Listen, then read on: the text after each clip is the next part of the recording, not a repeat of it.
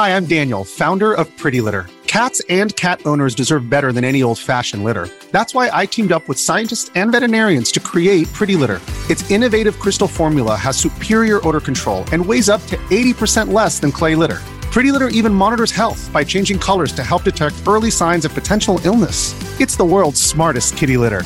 Go to prettylitter.com and use code SPOTIFY for 20% off your first order and a free cat toy. Terms and conditions apply. See site for details.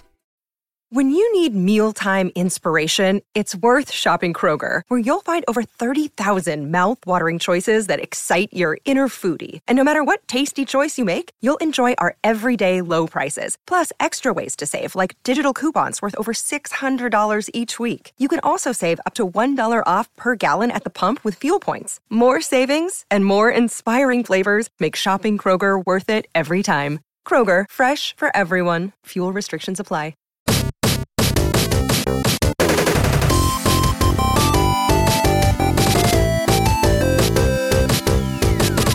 Hello, squad mates. Welcome to the Multiplayer Gaming Podcast. We are so excited to have you all here with us this lovely Thursday as we break down recent gaming news over the last week.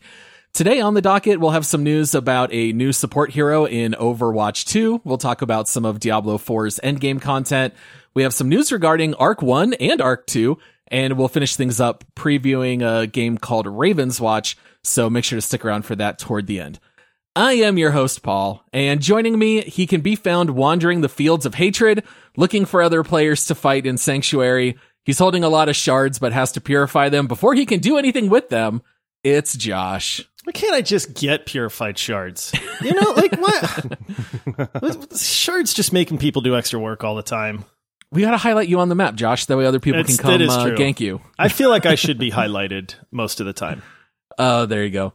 And joining us, he's been running around as the Little Mermaid, fighting fairy tale monsters and dying over and over again. It's Michael. What? Yeah, that might be get after mermaided, year- Michael. A year on the show, the strangest way that I've been introduced. It's just, I, I, I kind of thought when you were introducing Josh, that one was for me because you talked about just wandering, and I'm like, I feel like that's mostly me just wandering around half the time, not knowing where I am. But now at least I know I'm a little mermaid, so we'll just go Yeah. with it.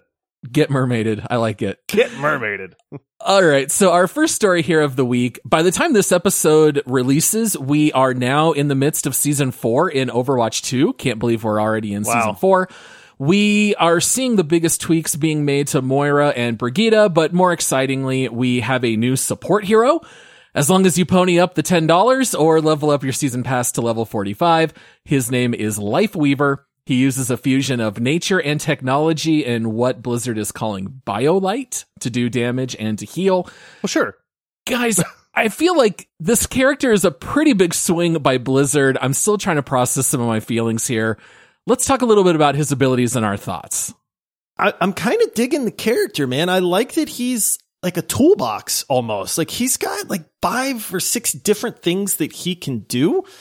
Um, and, and a lot of that brings utility and the ability to troll people, um, which I'm a little excited about too. Not that I would ever do that, but Never. um, yeah, I, I mean, just to jump in on one of the things, so he's got this ability to, um, like basically grab a teammate, um, in this this ability called Life Grip. So you can you can like oh, it's almost like a friendly roadhog yoink i- in a way. So you can like exactly target you can target a friendly person and then pull them towards you Whether they want it or not. which is crazy, but yeah, whether they want it or not, but I can just see that ability alone. I mm-hmm. love utility stuff. Mei, I loved Mei because of her ice wall. I could do so many cool things with her ice wall. And I feel like this ability is going to let me pull people out of the D.Va bomb or, you know, the Reinhardt charge and stuff like that. So to me, that's the one ability that I think is the coolest one. I was particularly excited about the Tree of Life, not just because it's got a really good name, um, and it, it's very uh, meta, if you will. It is a tree that literally brings you life, like it's a healing tree. It's the ultimate. But what I found interesting about it was it's kind of like a Mei wall. Like it actually goes up. It's got hit points. You can kind of hide behind it. Heals if you're in line of sight. Very important. Got to be in line of sight. Um, however, as I was digging through a lot of the different Overwatch um, discussion boards today, a lot of people don't like it. They said it's really weak for an ultimate, which I was kind of surprised by because I was like, I don't know, it seems like it's a pretty good heal. It's an actual AoE heal, which you don't have a lot of from what, you know, there's, there's not a lot of Overwatch AoE heals, which is kind of cool. But, um, but I was a little surprised about that because I was kind of excited about that piece. Yeah, it's it's an interesting alt. I will be very curious to see how people actually use it. I think the most exciting part of Lifeweaver, in my opinion, is the petal platform. Mm. So basically, you chuck a giant flower on the ground, and it will stay forever unless someone destroys it, and it becomes a lift elevator for both enemies and allies.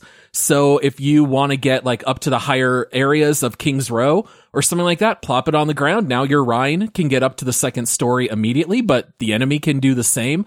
I really don't know how people are going to use all these abilities together, but I promise you, like, you know how everyone used to troll with Mei, where they'd block the, the, uh, the exit I, immediately at I the beginning of every match? Yes, yes. Never. Yeah. I guarantee you for the first two weeks, everyone is going to life grip a D.Va that flies off right in the beginning. You're going to see it in every match. Oh, for yeah, sure. Probably. Yeah. I, I just know that if I if I was a superhero, I would want a, a magical elevator for my superpower. well, that and maybe the coolest thing I think is like he's basically got the needler, which is like his yeah. gun. Yeah, it's got gonna, like this giant cartridge and it looks just like the Needler. There is. From it's Halo. funny because they Overwatch recycles a lot of ideas. So the Tree of Life is basically Zenyatta's ultimate in a in in in like material form. I think his ult's hmm. gonna suck. To be honest, everybody in the world is going to just target this tree and obliterate it right away, unless they give it like two thousand health or something to where it's, it's only got a thousand, one thousand. I, I feel like everybody is just going to target it and then just instantly kill the tree. So I feel like his ult is is not going to be good at all. I do think think like he's got some decent burst healing ability and it's got a 30 meter range on it. So I think that will be handy. His thorns are basically the, um, who's the new guy, the new tank? I can't, his name's bugging me. Ramattra. Ramattra. It's basically like Ramattra's little staff, right? Where it just goes yeah. like that. So it's like, you know, Zenyatta's ult, but weaker. Ramattra's staff attack, but needles, you know, um, mm-hmm. Kiriko's, you know, f- fling it out and it tracks you and heals you, healing ability. Uh, you know, so I do feel like they recycle some ideas, but I love the petal platform. I like the life pull ability, um, or life grip or whatever they call it. He's got a healing dash too, which I thought was really cool. Right. Because everybody knows that healers have to have some form of mobility. And so he's got this dash where he can kind of just dash quickly off to any of the eight directions and it heals him for like 25 health. It's not much, but it's enough to keep you alive if there's a Genji on you or something. So I'll be very curious to see like is this guy OP because they gave him so much that he can do? Is he kind of weak because he can do too much and he can't do anything great? Yeah, so so that's interesting because I, I, was reading a lot again. I dug through. So I went way too far in the forums today, and some people did some math looking at the main ability, which is the Healing Blossom, and saying that actually it, they're concerned it's a little bit weak. And here's why: is because you've got the different Overwatch healing abilities, right? Ana's got the biggest one with 75 with her little healing gun, right? Baptiste with 70, Lifeweaver 65. He's right in the middle, right? The problem is he's got a 1.75 second cooldown, which means with his main ability, he's only healing for 40 hit points a second, which is like dead last, completely dead last. And so a lot of people are saying the concern is that we're going to immediately see him get a bump up for balance wise because he's not going to heal enough and they're going to have to reduce that cooldown on his main weapon. So even though he's got a lot in his toolkit, it seems like he doesn't pack as much of a punch when you combine a couple things like the lower heal per second plus his ult not being so great with people just zerging it down. It seems like there might be some concerns here.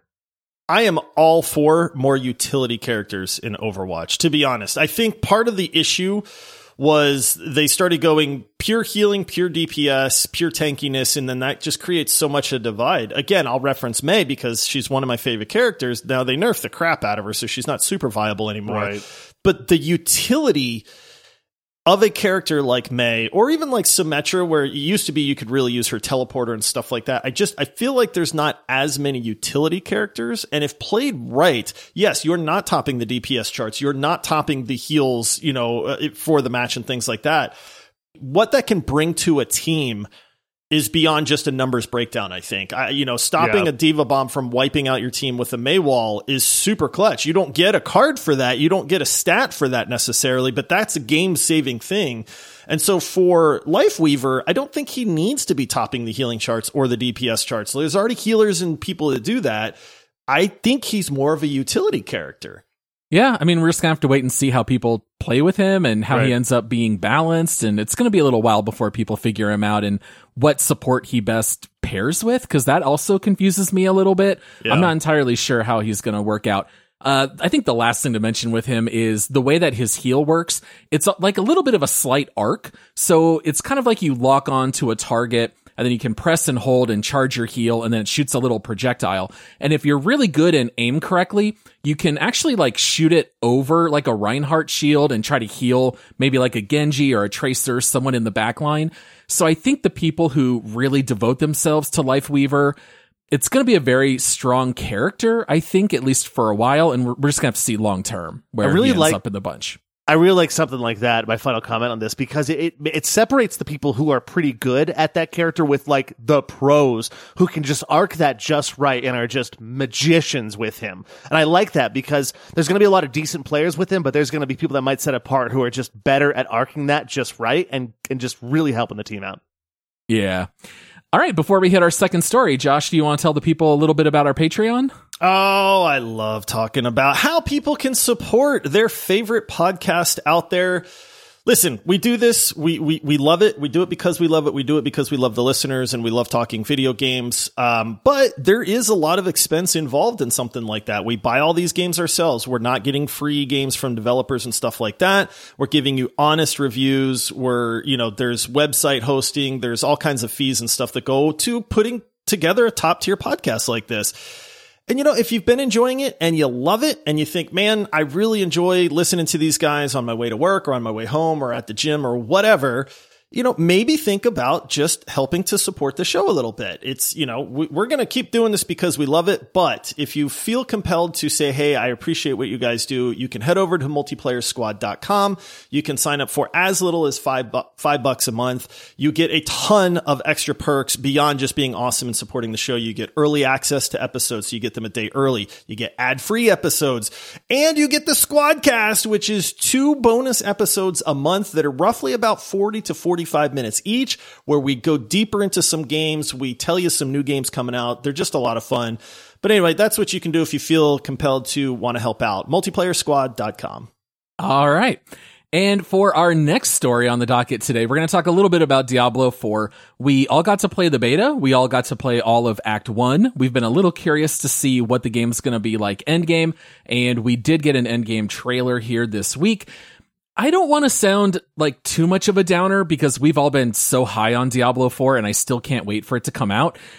But whenever you have live service gaming like this, every time I see endgame content, it kind of boils down to a little bit of a grind fest. Yeah. And that's a little bit of the vibes that I got here with endgame Diablo 4. I completely agree on this. Uh, they went through a whole bunch of different things that, you know, that are being added with, you know, the Paragon system where you get deeper skill tree. That was probably the thing I was most excited about where you actually get to really customize your character. But when you kind of go through, you know, it, it looks like a lot of the things they were going in there were just kind of a mashup of Diablo and Diablo, th- Diablo 2 and Diablo 3 endgame stuff. You know, like the gear tiers upgrade, you know, you go through and you do a capstone instead of having to play the game all over again to unlock Nightmare and Hell tiers. Helltide is like Diablo 2 terrorized zones, basically the same thing. I thought Tree of Whispers is like the Diablo 3 bounties. Um, it's nice to see there's a lot there, but it just seems like we're just finding the similar ways to just like Paul says, grind it out. That being said, I'm still really excited because the beta, I'm still boiling over from the beta, man. Yeah, I mean, you're grinding either for sigils or aspects or, you know, it's, it's shards. Like, it's just pick one thing and you're going to have to go grind it. I will say the Paragon system did kind of make me laugh because it's just kind of this like goofy game board and like you have to click to increase certain stats. And they talked about it like being this fully customizable character, but all of them were just like, plus five dexterity, plus five dexterity, plus five dexterity. And I'm like, really? Is this really like custom making your character? I don't know. The, the, uh, for me, maybe I'm in the minority, but when I play Diablo, I'm going to run through it with a couple classes because it's going to play very different. I'll play through at least the first and second difficulties and I might just call it a day at that point. I don't know that I'm going to engage in this kind of grind fest. The PvP doesn't really call to me either. I don't know if you're ever a PvP guy in Diablo, either one of you. I never no. was. So I think this is going to be one where maybe I'm going to dabble for 30 to 40 hours and probably call it. I was going to say, I'll definitely get my money's worth in my hours out of Diablo 4. I'm very excited for it. I think the gameplay is going to carry it for quite a while. Um, I'm with you, Paul. I think the like the attribute system, like the Paragon system, they're calling it. I don't want to grind for plus five dexterity and plus five strength. Like that doesn't.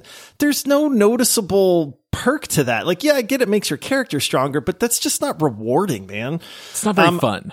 It's not very fun, right? You know, I mean, yeah, I love skill trees, but that's not really a skill tree either. This is just a stat tree. Which do those exist? Like, yeah if if they want to make it fully customizable, give me the ability to make like a range barbarian, something so out there that I can just fully customize this character. Give me Nothing ability like tweaks. Give even if it's one right. right? Yeah, axe throw does one percent extra damage when a character is bleeding. You know that yeah. gives me the ability to really like hone a build and and tweak a character the way I want to play it, the, with the skills that I like and stuff like that.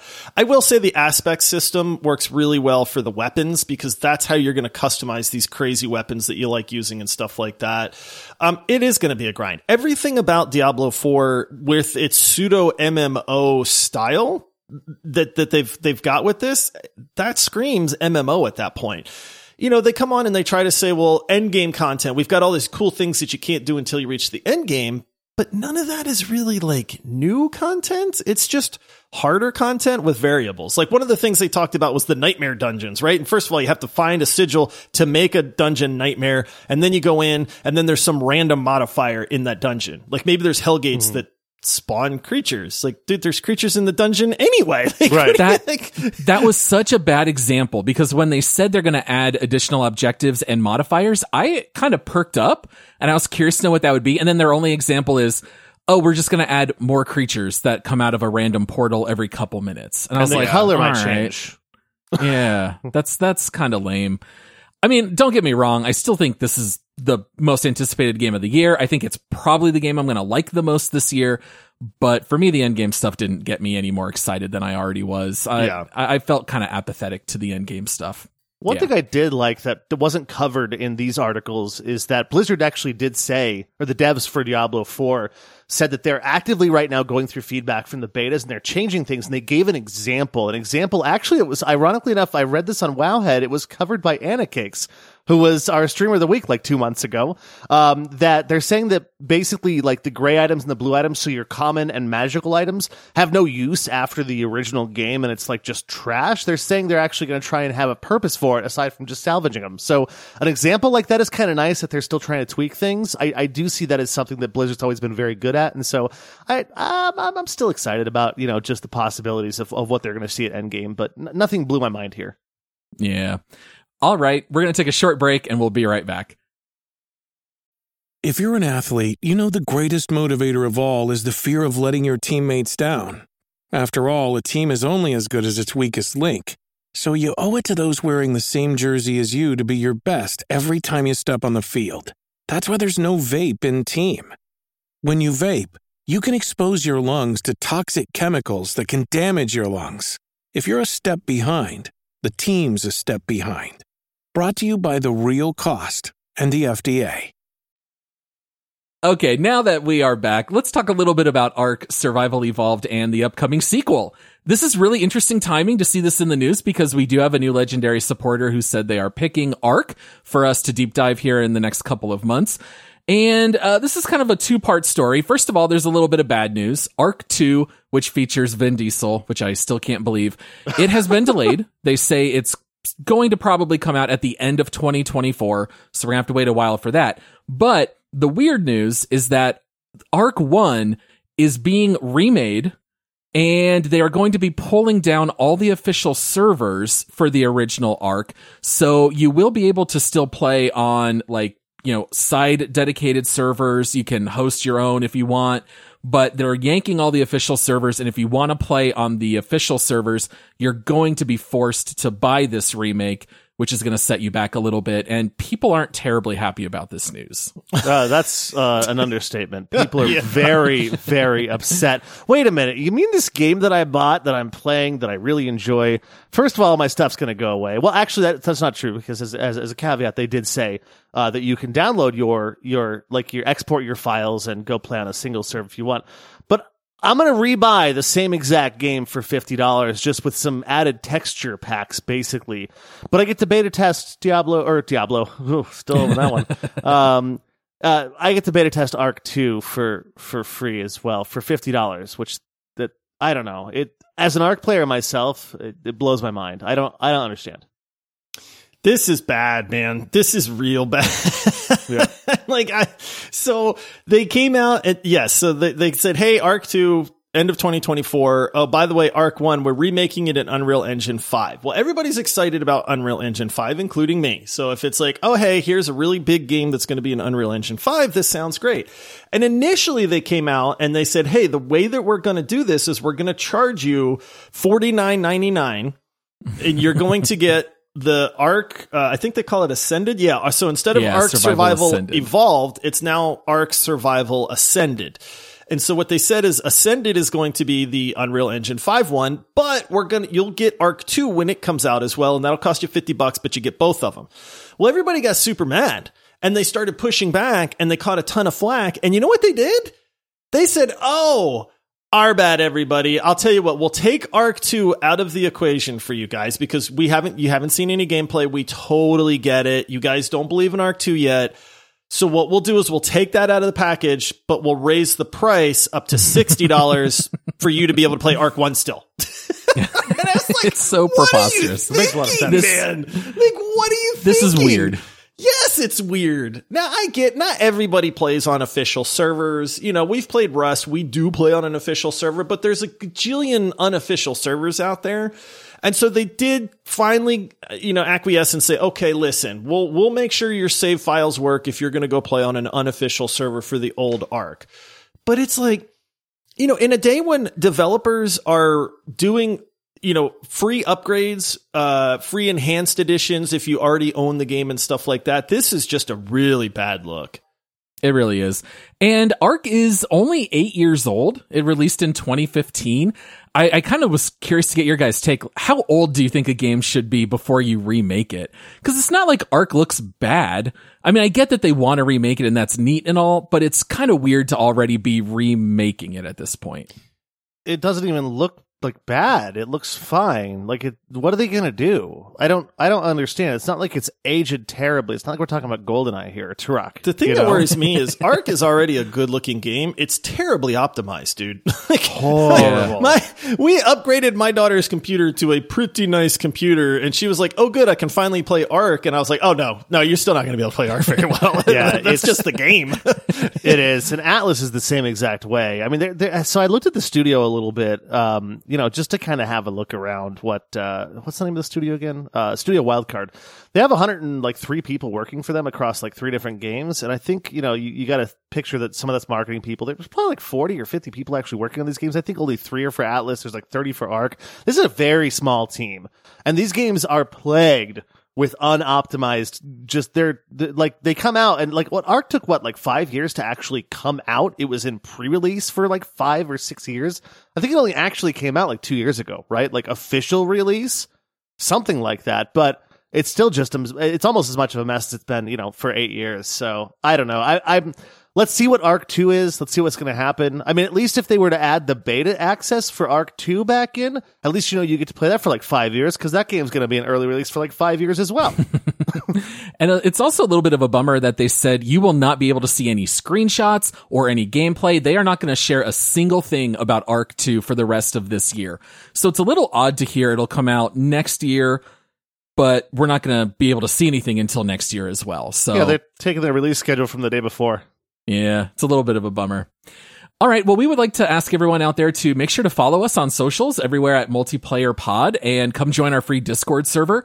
We love communicating with all our listeners. It's an awesome community. We love getting in touch with you all and getting your feedback and your ideas for the show. You can follow the link in the episode description to join our Discord. And then getting into our last story here of the week, let's talk a little bit about Ravenswatch. So this is an action roguelike RPG. You get to play as fairy tale characters like Little Red Riding Hood or the Little Mermaid. I mean, Uh, it already released in early access on April 6th, although you can only play the first boss and the first level. The price is $19.99. To me, when I saw this footage, it reminded me most of Hades. If you're a roguelike and you look like this, you're gonna invite comparisons to Hades. I think what sets this game apart from Hades and other roguelikes is the fact that there are several characters with completely different kits, different personalities, and that is supposed to keep things interesting. And you can play co op online up to four people. So, how do you guys feel about the prospects of Ravenswatch? I'm excited. Honestly, I I, like, I can tell in Paul's voice. Paul's like, "Yeah, it's just another game I'm not super hyped about," but I think it looks super fun. I even put in the description, "This is Hades meets Diablo." Um, which I mean, come on, how do you hear those two games and not get excited about that? Um, I and honestly, I felt a touch of Weird West in in a little bit of this as well because a little bit of the art design, a little bit of like the characters that you play, going through the different characters kind of changes the way that you play the game. I don't think this is as story based as Weird West was, but they did say that you are like playing through a story, you know, that that things that what you do in the world kind of matters as well. Um, but I, I thought this looked great, man. It, it is a Diablo style action game. Um, so you are just going around slaughtering a bunch of monsters using skills and stuff like that. But I love the character system.